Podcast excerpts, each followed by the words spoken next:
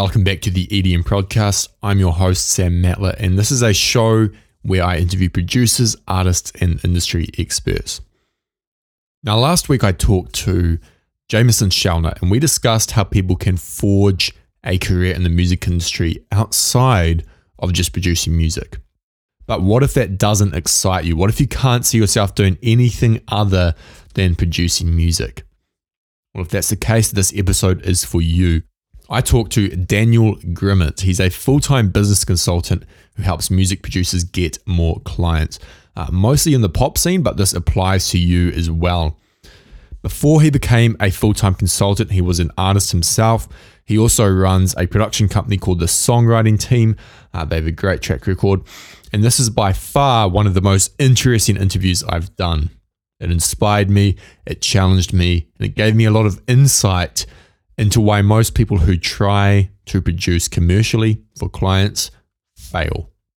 We talk about a range of things, including how Daniel would turn me into a full time music producer if I paid him a ton of money to live with me for 30 days. Uh, walks me through a really interesting process there. We talk about the mental barriers that hold most producers back from getting clients and how to find your ideal production client and keep them. If you're someone who wants to work with other artists, produce for them, and get paid for it, keep listening. By the way, do you know what's really annoying? Spending $30 on a sample pack and only finding 10 to 15 usable samples in it. I've spent hundreds, if not thousands, of dollars on sample packs over the years, and I've run into this problem again and again. Sometimes you get a good sample pack, other times you'll download one, purchase one, there's only a few sounds that you actually like. Splice Sounds solves this problem. You pay a small fee each month, about $8, and in return, you get a bunch of credits. You can use these credits to download samples, loops, presets from your favorite artists and sample pack labels. Splice Sounds also has an extremely helpful library so you can find the sound you want really quickly. Now, the best thing about this is that you only need to download the samples you want. You can preview the sounds, you can favorite them for later, or you can just download them straight away and have them show up in your DAW automatically. Now, as an EDM Prod listener, you can get your first month free. Just head to splice.com forward slash EDMprod dash music and use the promo code EDMprod when you sign up. Again, that is splice.com forward slash EDMprod dash music. That's the dash symbol, promo code EDM Prod. You can find this website address and promo code in the show notes as well in case you forget it. Without further ado, here is Daniel Grimmett. Enjoy the interview. Welcome back to the EDM podcast. Today I'm joined by Daniel Grimmett. Daniel, how's it going, man? Doing well, man. Thanks for having me. No, of course. Now, you've done quite a lot. Uh, and one of the reasons I wanted to get you on the show was to dive in to your background, your story. So let's take it all the way back to the start, as far back as you can remember. When did you get into music? Sure, absolutely. So, um, I got into music when I was a, a pretty young child. My uh, father and mother were both musicians. They met in the college band. Uh, my father was a trombone player. My mother was a, a think they call it flautist flute. she played the flute. Um, and my dad was actually a band director. That was his early career. That's what he did as a job. He was a, a, band director when I was a very, very little kid. So there were always instruments around. We had a, we had a baby grand piano in the house and some guitars, and they never really continued playing. They they moved on to into other you know other other jobs and stuff. Uh, but that's how they met. So it was a pretty big theme in our in in my life. You know. Uh, sitting around. We we would sit around and listen to music more than we would watch TV as a family. You know, listen to records and all of that stuff. So it was just kind of. Uh, I guess I was lucky in, in that they were instruments were just kind of around, so it was something to do. I was not, I wasn't a big video game kid, and and uh, I did a little bit outdoor stuff, some skateboarding, and when I was inside though, that's that's pretty much what I would do. I'd just grab an instrument and and play it. I uh, got into playing it, uh, started playing with bands when I was um, probably 12 or 13 in the eighth grade. I played with with some older kids in the neighborhood. and uh, there was a couple musicians that that lived in the neighborhood I grew up in, and um, I was pretty decent at what I did. So even though I was younger than them, I, I was I guess a good fit for what they were trying to do, Mm. and played in bands from 18 to about 21 years old is kind of when I hung that up. But throughout that process, I learned how to record. So I got my first kind of eight track um, digital. It was a digital recorder, little Tascam unit. Had one of the toughest like operating systems to learn on it. It was pretty pretty rough. I remember my dad being so frustrated trying to figure out how to use it. And and simply, I, I had to be the recording engineer because we were 13 and and couldn't buy Mhm. studio time. And uh, so by the time I was 16, I, I had a little home studio and started charging clients uh, probably $20 or something to, to come in and record just bands that I knew from school. And that kind of started my career as a, as a recording engineer. And uh, that's how I got, this is the, the slow progression over into the, into the production side. Um, you said you wanted the way back story. So this, this is Yeah, man. I want all Bear of it. with me. Um, so we're, we're at about 13 years old now. Um, Yeah, I'm 30, so we got a couple more years to, yeah. no, I'll get through it. So, um, so anyway, pretty true. I know a lot of the guys listening are, are electronic music producers, but what I'm describing is a pretty traditional path for like guys who became recording engineers. They played in bands, and someone in the band had to record, so they did. And uh, I continued doing that through through high school. When I got out of high, I didn't graduate high school, but but my first work experience outside of high school was uh, in, in other industries, um, sales and different things. But I'd always Mm. had recording on the side, and there were a couple of years that I, you know, did work work full time at a commercial studio in my hometown. Did about a year of of schooling for it at, at one point, and uh, yeah, it's, it was always been a passion of mine.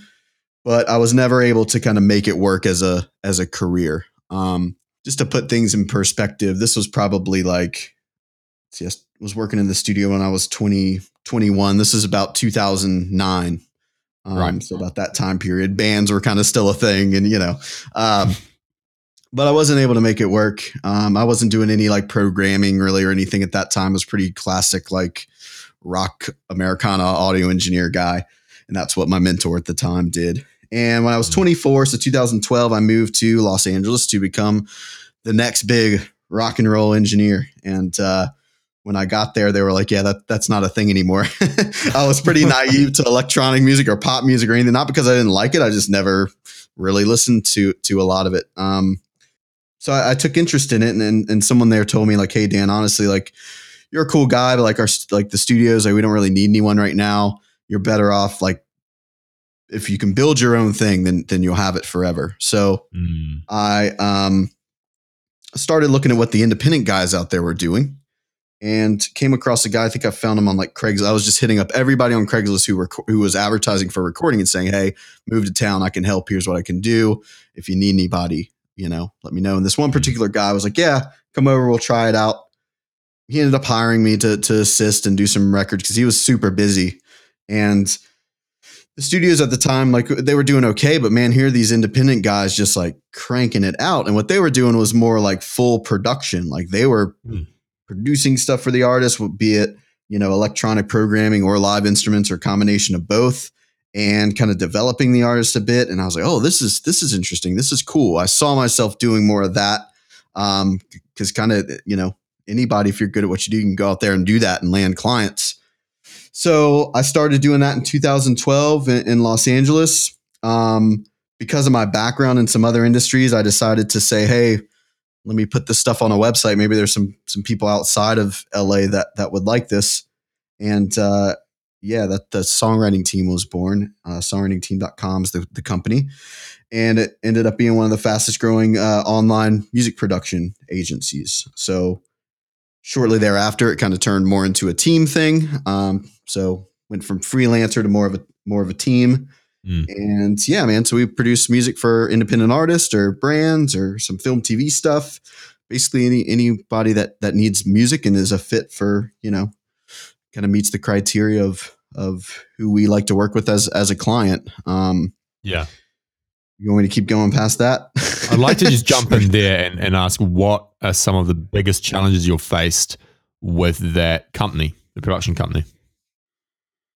There's there's a, a new challenge every day, as, as you know, running running a company yourself with any company. You know, there's there's typically more failures than than successes. Yeah. Um, I would say the biggest challenge that that had the the the biggest effect was, um, you know, building authority in the beginning without credits. You know, um, Mm. without a lot of experience. I mean, I had never. I was an engineer, and I moved Right. to LA, and three months later, I'm producing tracks. So I had to just learn on how to do that stuff really quick. And I, dude, I didn't even listen to pop music. How am I supposed to produce pop music? And, and luckily, I had some people, you know, just dove into education as as much as I could. And there wasn't as much, obviously, then as there is now, you know. Um, but uh, just learning it quick. So, so the first thing was that. The second thing was in the client business, it's very easy to just like stay stuck in the low budget market, you know? Why why is that?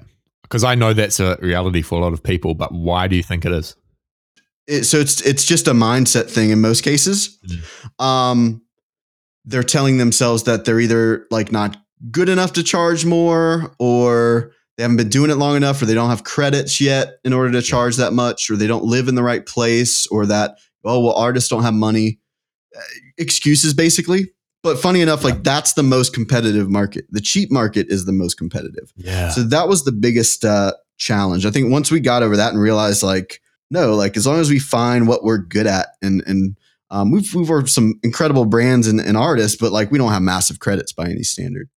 We found what works for us and what we're really good at, and people pay us a lot of money to do it for them. Mhm. Um, so that was a big one of the big uh, challenges. Uh, you know, on top of just your your normal stuff running a website, you know, things getting hacked and you know stuff not working and employees leaving and clients that are maybe a little bit of a pain in the butt to work with. You know, typical day to day stuff.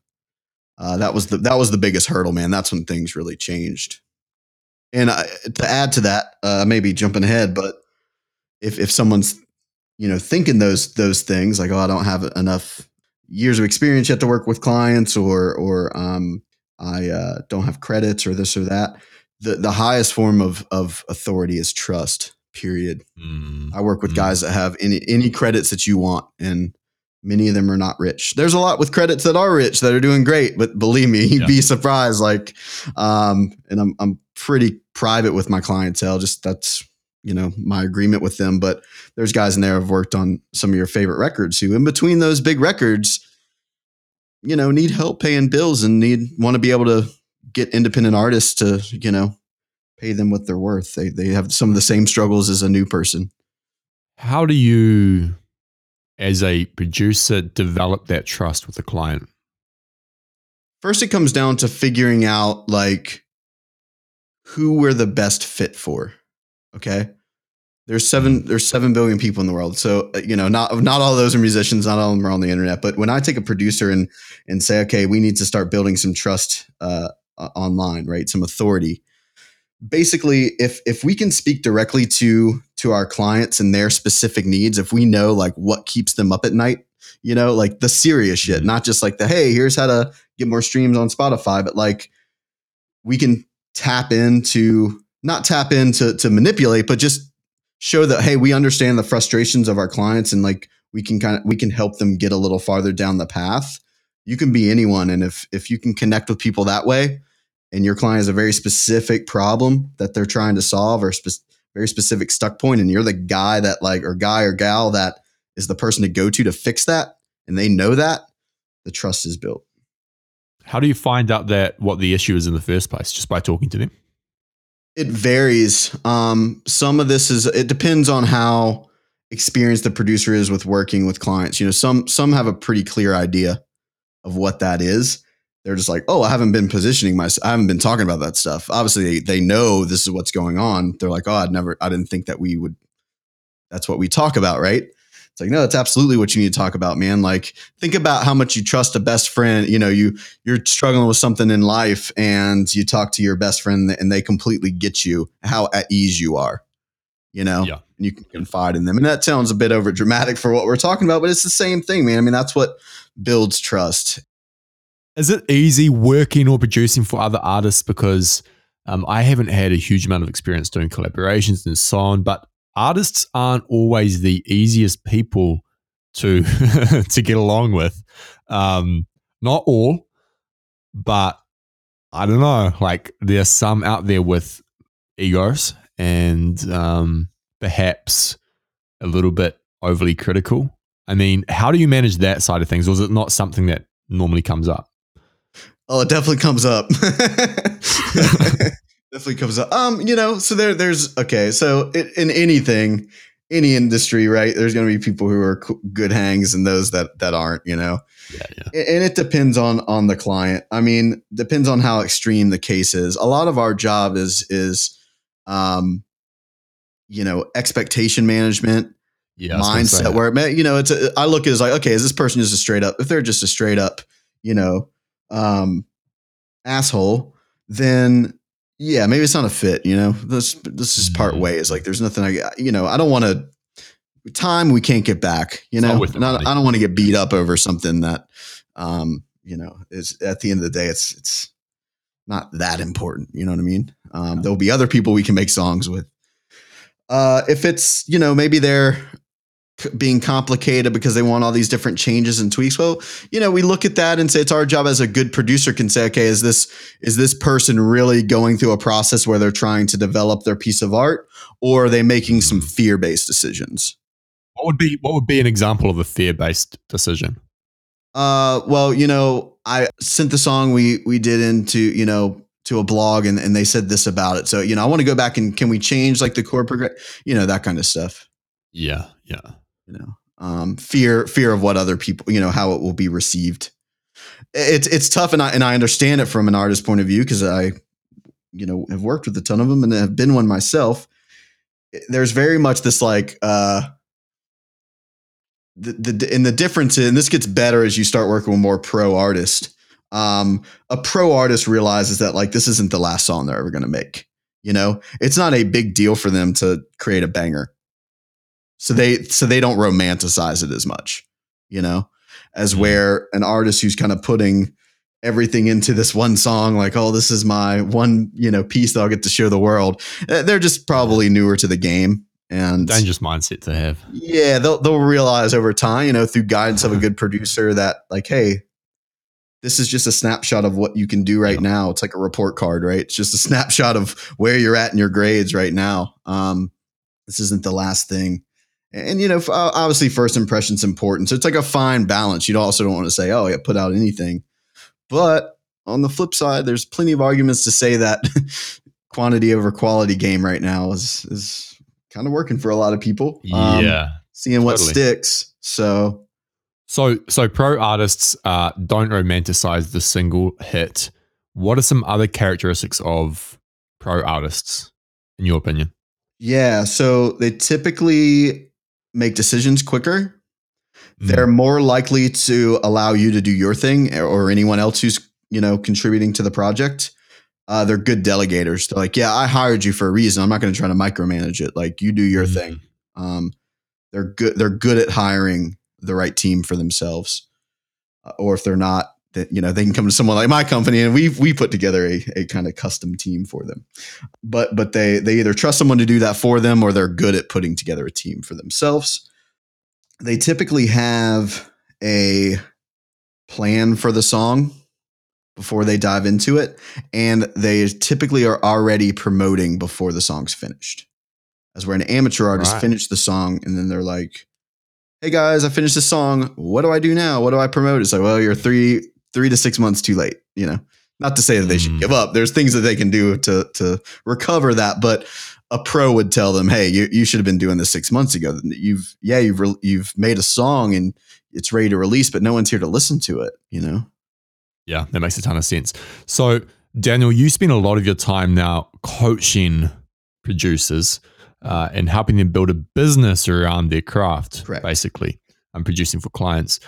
What inspired you to start doing that? you have got the songwriting team, it's going well. Mm-hmm. Why did you move over into this area? More of a challenge. It's easy for me to get clients. It's much harder to help other people do it. I, lo- I like building things, but building a bunch of stuff for yourself can get dangerous, you know? You should really kind of be putting your focus into building, you know, one, maybe a couple things. Um, after you have a foundation, of course. So this job allows me to get to build, you know, 20 different businesses at a time for other people, uh, mm. help them through that process. So I enjoy that. It kind of switches the day up, satisfies my my ADD. Uh, but the primary reason is yeah, the the songwriting team is great. It does great and it's continued to grow, but it's became kind of just easy, and uh, I wanted more yeah. of a challenge. So, and, and, there's just there wasn't anyone else out there doing it. So part of that just maybe a little bit of a ego thing, you know. Um, well, you're very qualified to do it. Uh, what are some of the I mean, obviously, you've worked with a lot of clients. What are some of the most common struggles that your clients face? So a lot of them, there's there's a lot. So a couple that come to mind are they struggle to like so so just to just to set a foundation here. So most of the producers that I'm working with, um, I help them leverage the internet to get more clients. They're producing for clients long distance, not necessarily a traditional like uh, home studio or something. Okay, like local studio. So for them, it's very important that they're leveraging themselves as a leader in the online space. And a lot of them mm. are hmm. just afraid to put themselves out to do that because once they commit, like one of the things I make them do, like I go through their personal profile, Facebook profile, and I make them just redo the whole thing, delete all those pictures you drunk and all these political statements because you're not trying to be a politician and you know you you need to show up as as a as a leader and right now yeah. you look like a punk and uh, like, well, Dan, it's my personal profile. It's like, but it's like, dude, if you don't commit in every aspect of your life to this, you're definitely not going to win. You know, you practice what you preach because yeah, your your Facebook profile is like is optimized to the T. I've noticed. All it is about is about my my business, and I get some people think that's yeah. like, oh, you know, uh, you know, some people look at that weird. But I, if I didn't have a business, I would probably would, just wouldn't even be on the platform anyway. It's mm-hmm. hundred percent what I use. Someone someone said this isn't my quote, and I forgot who it was, but someone said there's no such th- when you have a business, there's no such thing as a personal Facebook profile. Yeah, that's true. That doesn't mean you can't have like that. Doesn't mean it it shouldn't be like authentic. Of course, it should be authentic and you know having some content of you, you know, hanging out with your dogs or you know girlfriend or you know all that stuff's fine, but just a bunch of memes and like political statements and which is you know in our country a popular popular topic. Um, everyone's an expert on it.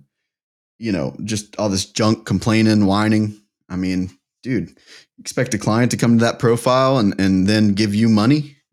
They want to see what they're about. They're about to invest a lot of money in themselves and they're looking for someone to trust to help them do that. So that's a big one. Um, playing the uh the commodity game. So competing on price and like in quality okay we all have the tech to make great quality songs. And of course, we're all going to have our different flavor, you know? And there's still plenty of people that can't make a great song. They're early on. And then there's some of the best of the best. So, quality, uh, an artist who's hiring a producer, they can get a quality product and they can get it pretty affordable. Like, that's just good, fast, and cheap. Like, that is kind of a thing now.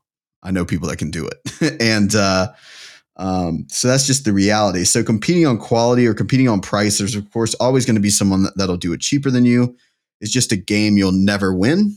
Mm. Um, so that's another big, yeah, challenge. So so leadership and just kind of how they're how they're positioning themselves. It's they're still in that in the mindset because we're told all these things like by the traditional, you know, old school guys and nothing against the old school guy. You know, a lot of my mentors are that way, but they, you know, they teach us what they know, right? And it's like, hey, get in there, take what you can get, take the work, show up, do a good yeah. job, and you know, someone will put you on, man. Like your opportunity will come. And there, there's still a lot of truth to that, of course, but we can also we also don't have to wait for that to come anymore. Just like just like artists don't have to, right? They can pretty much build there's like kids on Instagram, like young, like 15 year old little singer songwriters I've never heard of in my life that have no backing, and have 5 million, you know, 5 million Instagram followers are charting and are selling, you know, back to school collections. Like, holy yeah. crap. And they're children. Like, oh, my goodness. I mean, I'm sure there's some people helping them, but they didn't have to wait for someone to put them on, you know? No. And producers, or, you know, or service providers, we, we don't have to either, you know? Mm, People people mm. think that once they get the credit, their life will change. Once they get the Grammy, their life I've will change. It's that. just not true. yeah, It's just it's not such true. a common mindset. yep. If I do this one song or get this one label or this one collaboration, everything will change. I used to think when I was like 15, 16 that Yeah. Same here. when I finally got a release on a label, that would be it. Like I would have my ticket to success. hmm Of course, like that's not how it works. Yeah. Now now you're just in a different different pond competing. Yeah.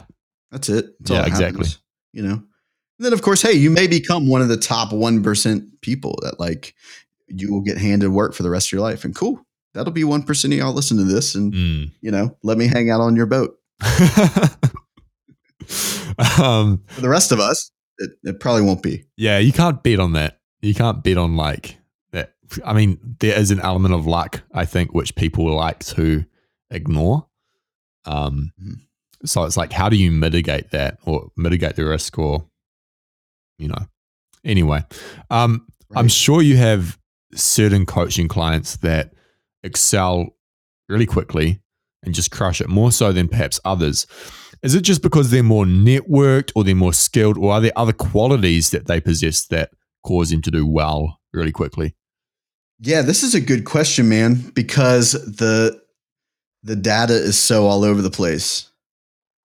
I've had guys come in that are the most like seasoned guys, you know, like for example, some of the bigger guys will come to me because maybe they're used to having managers funnel them jobs and that's been their career for the past, you know, decade or 15 years and all of a Mhm. sudden their manager didn't have anything for them for a couple months and it scared the crap out of them. They they realized like well, man, what happens if my manager gets hit by a bus tomorrow? Like I'm I'm screwed. Yeah. You know, I don't know how to go get my own work. So the seasoned guys like that, all the way down to someone that that I believe in that that hasn't done much client work yet, but has a cool thing going. And honestly, like people in both of those categories and everywhere in between, sometimes do it in in a couple weeks, sometimes a month. It, it's kind of all over the place. I would say that the ones that uh, tend to do better well are ones who have a knack for it, it, it- the ones who can like that have a deep understanding of their ideal client they tend to get results quicker. And the other ones we just have to do a little bit more work you know learning helping them kind of figure that out. It's a lot of testing trial and error and seeing what people are responding to but ones that are just like really good at like understanding maybe they they used to be an artist like they know exactly what their clients you know need to do Mm. um but yeah as far as some being well networked i mean i have some that like even have their own maybe they have like a big facebook group already and, and they don't always do do it as well you know as far as quicker as far as Mhm. time goes everybody goes to the program hits the goal but they may not do it as quick you know any quicker than someone who doesn't have like that market already. So yeah, it's an interesting question because I just find it interesting that there isn't a correlation. Yeah. Because honestly, if there was a correlation to like, you know, as as I refine my business, you know, I, I get it down, down, down, down to really like who is the small slice that I can really, really help the most. Mm. And if I had that data to work with, and it was like, okay, it's obviously these guys. Yeah. I would focus more on the, on getting more of those kind of clients. But I don't have that data yet, man. It is kind of uh, depends on a lot of factors. Do you find uh, people who are perhaps further along are more opposed to, I don't know if opposed is the right word, but take a little bit longer to come around to your ideas? Yes, absolutely. Mm. We just talk about the truth, man. The truth changes that. You know, it's like, well, Dan, I don't know. That may not be that. I don't know. You know, and, and I never want to do anything that isn't authentic to them Yeah. ever. You know, but if I can tell they just don't want to do it, it's like an excuse. yeah. or they're they're stuck in in a bubble. This happens a lot with the producers I work with that are in you know music hubs, Right. LA, Nashville, which which a large handful of them are. Like, well, that's just not how it works here. It's like, well, you can't pay rent next month, so Listen to me. it's just the reality, right? And I don't say that to be like mean to them or anything, you know, uh, or, or belittle them or anything, but like they came to me for a reason, and And uh, we just have to look at the reality. Like, hey, man, is is what we're doing right now working? If not, let's let's try some other things. I will never do anything to. I, I get it. Like some of them, especially that have man, managers and major label projects. If I launch them as some super markety like internet blogger guy, like yeah, that's that's going to damage their their brand Mm. because major label, you know, A and R's, so they just don't receive that as serious in their bubble, and I Yeah. get that. As or someone else, that may be the exact approach we should take. Yeah, you know, yeah. and that is all. It does feel authentic to them. So, so yeah, we we look. That's why it's so personalized. You know. Yeah, that makes sense. That might make my next question a little bit harder. Uh, let's Okay. say I'm a well rounded producer. I've got the skills, can make good music, and uh, I want to do this full time. I've worked with a few clients in the past, but it's just been sporadic. Uh, there's nothing in place. I'm still working a day job. I want to pay you an insane amount of money, let's say 150K, even more, half a million, to live with me for 30 days and coach me through all of this, how to set up a business around my craft. What is the rough process you would take me through? So, so typically, Sam, what what I do is kind of figure out. The first thing is I walk them through what they think their problems are, which in Mm. most cases Not aren't the actual, actual, problem. problem. It's going to be stuff like that. I don't have a network, or I don't live in the right place, or I don't, you know. Um, and uh, if they really, in most cases, they they will, you know, I say something along those lines, like if if if I gave you that, or if you moved to LA today, would you be full time next week? Or if they're, oh, I don't have, I don't have a website yet. I'm like, okay, well. So if I built your website right now, would you have more clients next week? Eh, probably not. You know, it's it's Mm. they don't quite know what what the issue is, right? So, um, so that that's what I figure out first. Regardless of of what we finally drill down and figure out what the issue is, there's four main things I run someone through. Okay, and again, it's going to be personalized based on where they're at in their business. Um, someone that's more advanced, the problem would have been like I have a full time job and a couple clients. I don't know how to get them. It may be, hey, I have a ton of clients, but none of them are my ideal clients. I'm working myself to death. Mhm. You know. Mm. Um, so kind of varies on the on the project. Now, or I'm sorry, on the problems. What I've noticed is whether it's someone who is seasoned and has Grammys or someone who's newer to the business side, the problems are slightly different, right? But the solutions are the same. Okay. Hmm. So without going too too deep into each pillar, because this podcast would be a day long. Um, the first one is like positioning and messaging. So that's where Yeah. I go in and basically look at, okay, what's the best angle that we can figure out for you, right? Like who who can you help the most? You know, most of the time they don't know right up front. Um, but I'll d- dive deep in like maybe some of the wins they've had or like their experience or their backgrounds and say, oh well, you know, you could probably help this kind of artist do this. Okay. Mm. So we figure out, and, that will change over time. We just need to figure out what we can, where we can get them in right now. Okay. Um, we can always e- expand from there. So figure out where they have the best chance. Just throwing them out there is like, hey, I'm a pop producer. It's like, yep, well, that's that, you know? Mm. Um, but maybe they have experience in like writing for sync, you know? Okay. Well, cool. So what are some other clients that, who would need someone with that knowledge?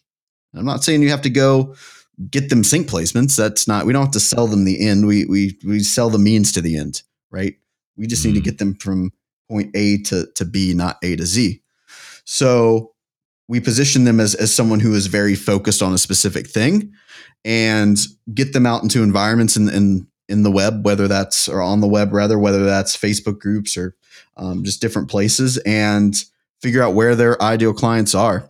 So that's that's that's number one. Two, I help them put together a high value offer. Okay. So they will never again say, Oh, what do you do? Oh, well, we can I can do, you know, producing for you and I can mix for you and I can mat. No. They don't talk to their clients that way. They ask their clients, what's going on? Like what what do you need help with?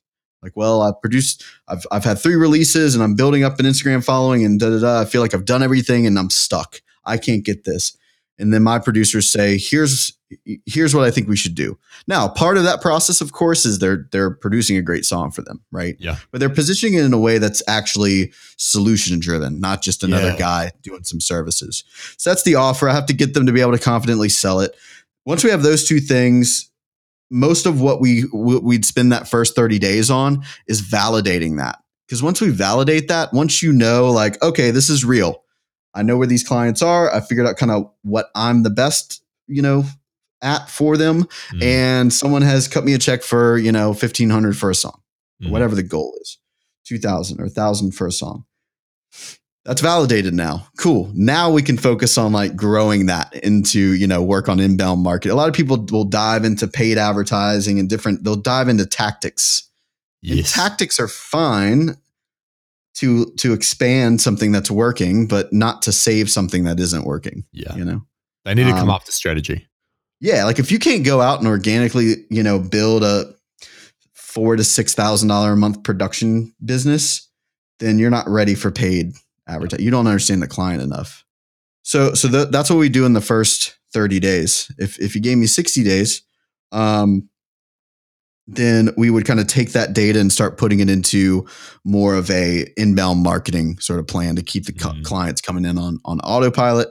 Um, and then four at that point, now that clients are coming in, I typically help my producers with the the systems part of the business. So kind of running it, managing it, so that when they get all this work, they're not, you know, stuck in admin land all day. You know, whether that means helping them hire someone or to set up some technology to help automate some things. So just kind of more of the boring stuff, but it has to happen.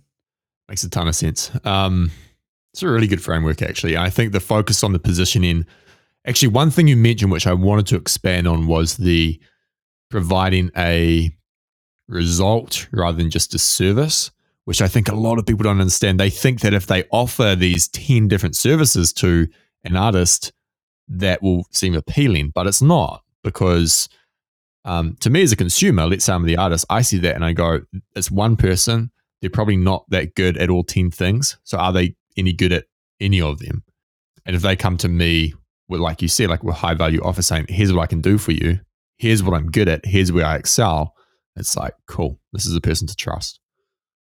It also so to me like so what you just just you know put out there. Yeah, I, I agree with that. Also, it looks like you're just kind of stacking up a bunch of services to to pull yeah. as much money out of the pocket of the artist, right? Yeah, exactly. Uh, yeah. Do they need all that shit? You don't even know yet. Like maybe they don't mm-hmm. need any of that. What are they trying to do? Maybe they don't need this or that. I I think it's a fair thing as well. Yeah, people. Yeah, exactly. They want to make little. That's another thing people tell you, like, oh, you have to have your hands in a bunch of different different things to make a living in music. You got to, you know, teach and then sell some courses and then have a studio and, and all that stuff is fine, but you don't have to have that to. You know what I mean? Like, there's definitely some intelligence and like kind of diversifying some things, but after there's a foundation, you know, but doing it doing it strategically, like not just trying right. to make all five plates spin at the same speed.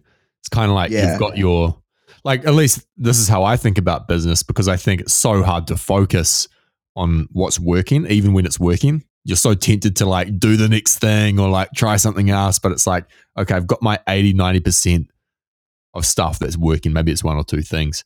Let me try this other thing, but I'm not going to devote like all my attention to it right now.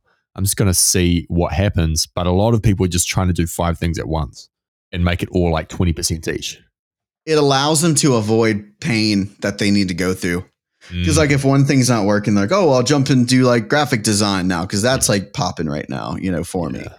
Instead of just like pushing through the pain of what they need to go through to really make the production business great. Yeah, they're gonna just jump to what they're gonna jump back and forth to whatever's working, and and that's fine. I mean, you could probably build like a a full time living doing that, but you're gonna be real tired. It's not gonna last forever and you're you're just going to always be playing the commodity game. And the minute exactly. that some kid comes who's twice as good as you and a hundred dollars cheaper, you're out. You're always going to be like chasing down clients. You know. Exactly. I have to. I've talked to a lot of people where it's like, um, they'll say something like, "Oh, I'm thinking about giving up music production because this and this and this. I find it really hard, and I want to do graphic design or X or Y or Z." And it's like, okay, what you've explained to me is more of like a work ethic or like psychological issue. And it doesn't matter what you do next, you're going to run into the same issue if it's a creative field. And but they think that the next thing will solve the issue just because it's a different medium, but it doesn't. Yeah, absolutely. You know, and that, and that can be a tough fine line too, you know, because a lot of times it is that. And then there's also on the other end, right? There's people that like, you know, it's like, yeah, you know, it's probably time to Yeah, there's yeah. Something else, right? nice. Um, that is true. A good business owner knows when to like cut it off. You know, yeah. they know when to call it. You know, time That's of death. also really difficult do. Yeah, um, yeah, and it is tough to do, but uh, you know, some cases it's that. But yeah, I think in most cases, absolutely what you're talking about. It's like, oh, this is too hard. Let's go to the next thing. Um, it also depends on you know where they're at in their journey. I think when you're young, you know, it makes sense to try a lot of things. Totally. Yeah. Yeah. Out. I've got a few more questions. You have just, I saw this the other day pop up on Facebook. Um, Full time music industry. It's, how do I explain it? Actually, I'll let you explain it because you run yeah. it. So, yeah. So, kind of the back. So, so what makes, there's a lot of layers to, to Dark Label, the, my producer business development company mm-hmm. that just keeps going down and down a, a rabbit hole. So my my sort of long the reason I help producers build a client business is because it's it's the one it's what most of them want to do, you know. Mm. Um, and I'm good at helping them do that. But out of the ones I work with, there's always a handful that kind of have bigger visions, right? They're kind of maybe the more entrepreneurial people that want to produce for clients, but long term, maybe they want to launch something else, you know, uh, maybe something like similar to what you do, or, or you know, a mm-hmm. blog or a product or a plugin or something, you know. And you have guys like uh, like the guys in the metal world, like Joey Sturgis, who now who built an incredible client business, who now back in other ways through education and plug in. You know, they just love building stuff. Mm. I, I, assume I don't I don't know them, but I, I assume so. Not every producer I work with is like that. Most aren't. Most aren't. You know, but there are a couple that are. So I look at it this way I'm helping clients build, my producer clients build a foundation so that they can build a career for themselves, knowing that two to three years from now, they're probably going to want to launch something else. And then the table actually turns. I, instead of giving, you know, paying me to help them do that, I actually start giving them money to go out and do projects. Um, cause I always had a, uh, this idea of investing in producers to let them create their ideas. But in order to do that, I have to have there has to be enough producers out there that are badasses and actually have these ideas and put into mm. work, put in the work. So what better way than just to start creating them now? Um, so the reason I tell you that is is just to have some context to what fulltimemusicindustry.com is.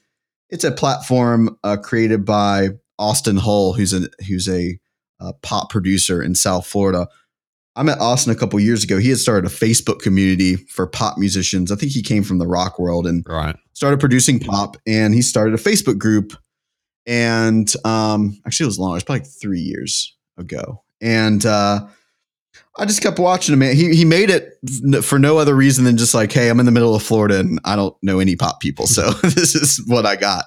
And I remember he got up to like a thousand members. It was just a really cool group. Like it wasn't someone trying to like sell all their stuff. It wasn't mm. like a bunch of like trolls and people being whiny and stuff. It, it, was just a really good community. And at some point, um, I started mentoring him and, and helping him kind of grow it. And I had some assets. I had purchased like a drum sample company, and my uh, songwriting team had launched a beat selling platform called Anthemize for pop artists in 2015. Austin himself had some sample, you know, some companies he was doing. And uh, anyway, over two years, we had kind of been trying to figure out how how the group would play into this. Yeah. You know, um, I think now it's around 15,000 members and, and just wow. a really engaged group. And we had built a little YouTube channel, nothing major, um, maybe 11,000 or 10,000 uh, subscribers, but again, very engaged. And, and we found kind of a market that there wasn't a lot of stuff out there on YouTube. Mm. So people really liked the stuff. And we had had different experiences, you know, trying to sell some things and products and doing things. And, and they, they all worked okay, you know. Um, and we never wanted to just like pitch all the time to this group or the channel. So finally, we kind of figured out a way to put all of that stuff into one platform. And um, so I, so I helped him do that. So basically, what full time music industry is, it's it's a place where full time music creators share everything they know. So there's a there's an education portion to it that is primarily taught by. You can go out and find courses with like obviously the top one percent guys teaching you, right? And, and that's awesome, right? I mean, who doesn't want to learn from the best of the best? But there's a different. We found that there's just kind of a different angle when you're learning from other people, kind of like you. They're just a little Mm. farther down in in, Mm. in their career, and they've kind of forged their own path. They just have a different angle than one of the top dogs that's been around for 20 years. Yeah. Not you know, none are better than the other. It's just different, right? So, um, what what he did was he created a kind of membership platform for education, but also a place where he could house the uh, drum samples and the and the anthemized beats and and things like that. We have a job board on it where that's sponsored by Songwriting Team, my company. So it's where we look for providers, and there's just a lot of cool features to it, man. Um, so it's just a good place for independent music creators to find, you know, kind of tools and resources and lessons they need to uh, start making a living for themselves. I love that. So that's fulltimemusicindustry.com. I made I made your guys a little a little coupon. You want me to pitch that now or wait? Yeah, let's do it, man. Let's I do just it. yeah. So EDM thirty is a coupon code for thirty percent off for you guys if you want to check out a, Very a generous. course or a or sample pack. And it might be interesting to to a lot of you who are starting to explore some some uh, different genres outside of what you normally work on. This was all created by like pop guys. We all produce like kind of radio commercial pop. Um, Mm. you know, whether that's dark pop, urban stuff like The Weeknd or, um, you know, bubbly stuff like Katy Perry, you know. So of course it's uh, we we us pop guys have been taking stuff from you electronic guys for, for a while now. Uh, but it's a little, you know, I think it'll be a little different from what you guys are used to seeing uh, from sources resources in, in your own world. Absolutely. What was the coupon code again? EDM thirty. Yeah, And it's thirty percent off. You want to just try some individual products. fulltimemusicindustry.com. Guys, make sure you check that out. Now, two more questions for you, Daniel, then we'll wrap this up. What books or resources have really helped you in business or life or music, if there are any? I'm glad you asked. I'm not a huge book guy, and, and I I really try to take some time time to uh, to dive in and, and read, or, or at least listen to audiobooks. But man, my my business coach sent me a book just randomly, it just showed up in the mail, and it's cool, especially if you're not a big like long form book reader, because it's done in a way where the lessons are very short, almost like a daily like meditation thing. Hmm. They're different like mind frames. So It's called 177 Mental Toughness Secrets of the World Class Ooh, I like that. by Steve Siebold. It's the third edition. It's a really cheesy book cover. It's it gives a whole it, it drives the point of don't judge a book by its cover home. Yeah. Um but man, it's it's it's really great. It talks about just how you know, there's a difference between world class and, and upper class, you know? Yeah. So it's not like some elitist rant or anything. It just talks about this is how champions think. This is how they Mhm. handle fear, rejection, you know, excuses. Instead of being obsessed with the result, they're obsessed with, you know, productivity. Or, um, or you know, the the end result. They're obsessed with the with the journey itself, you know.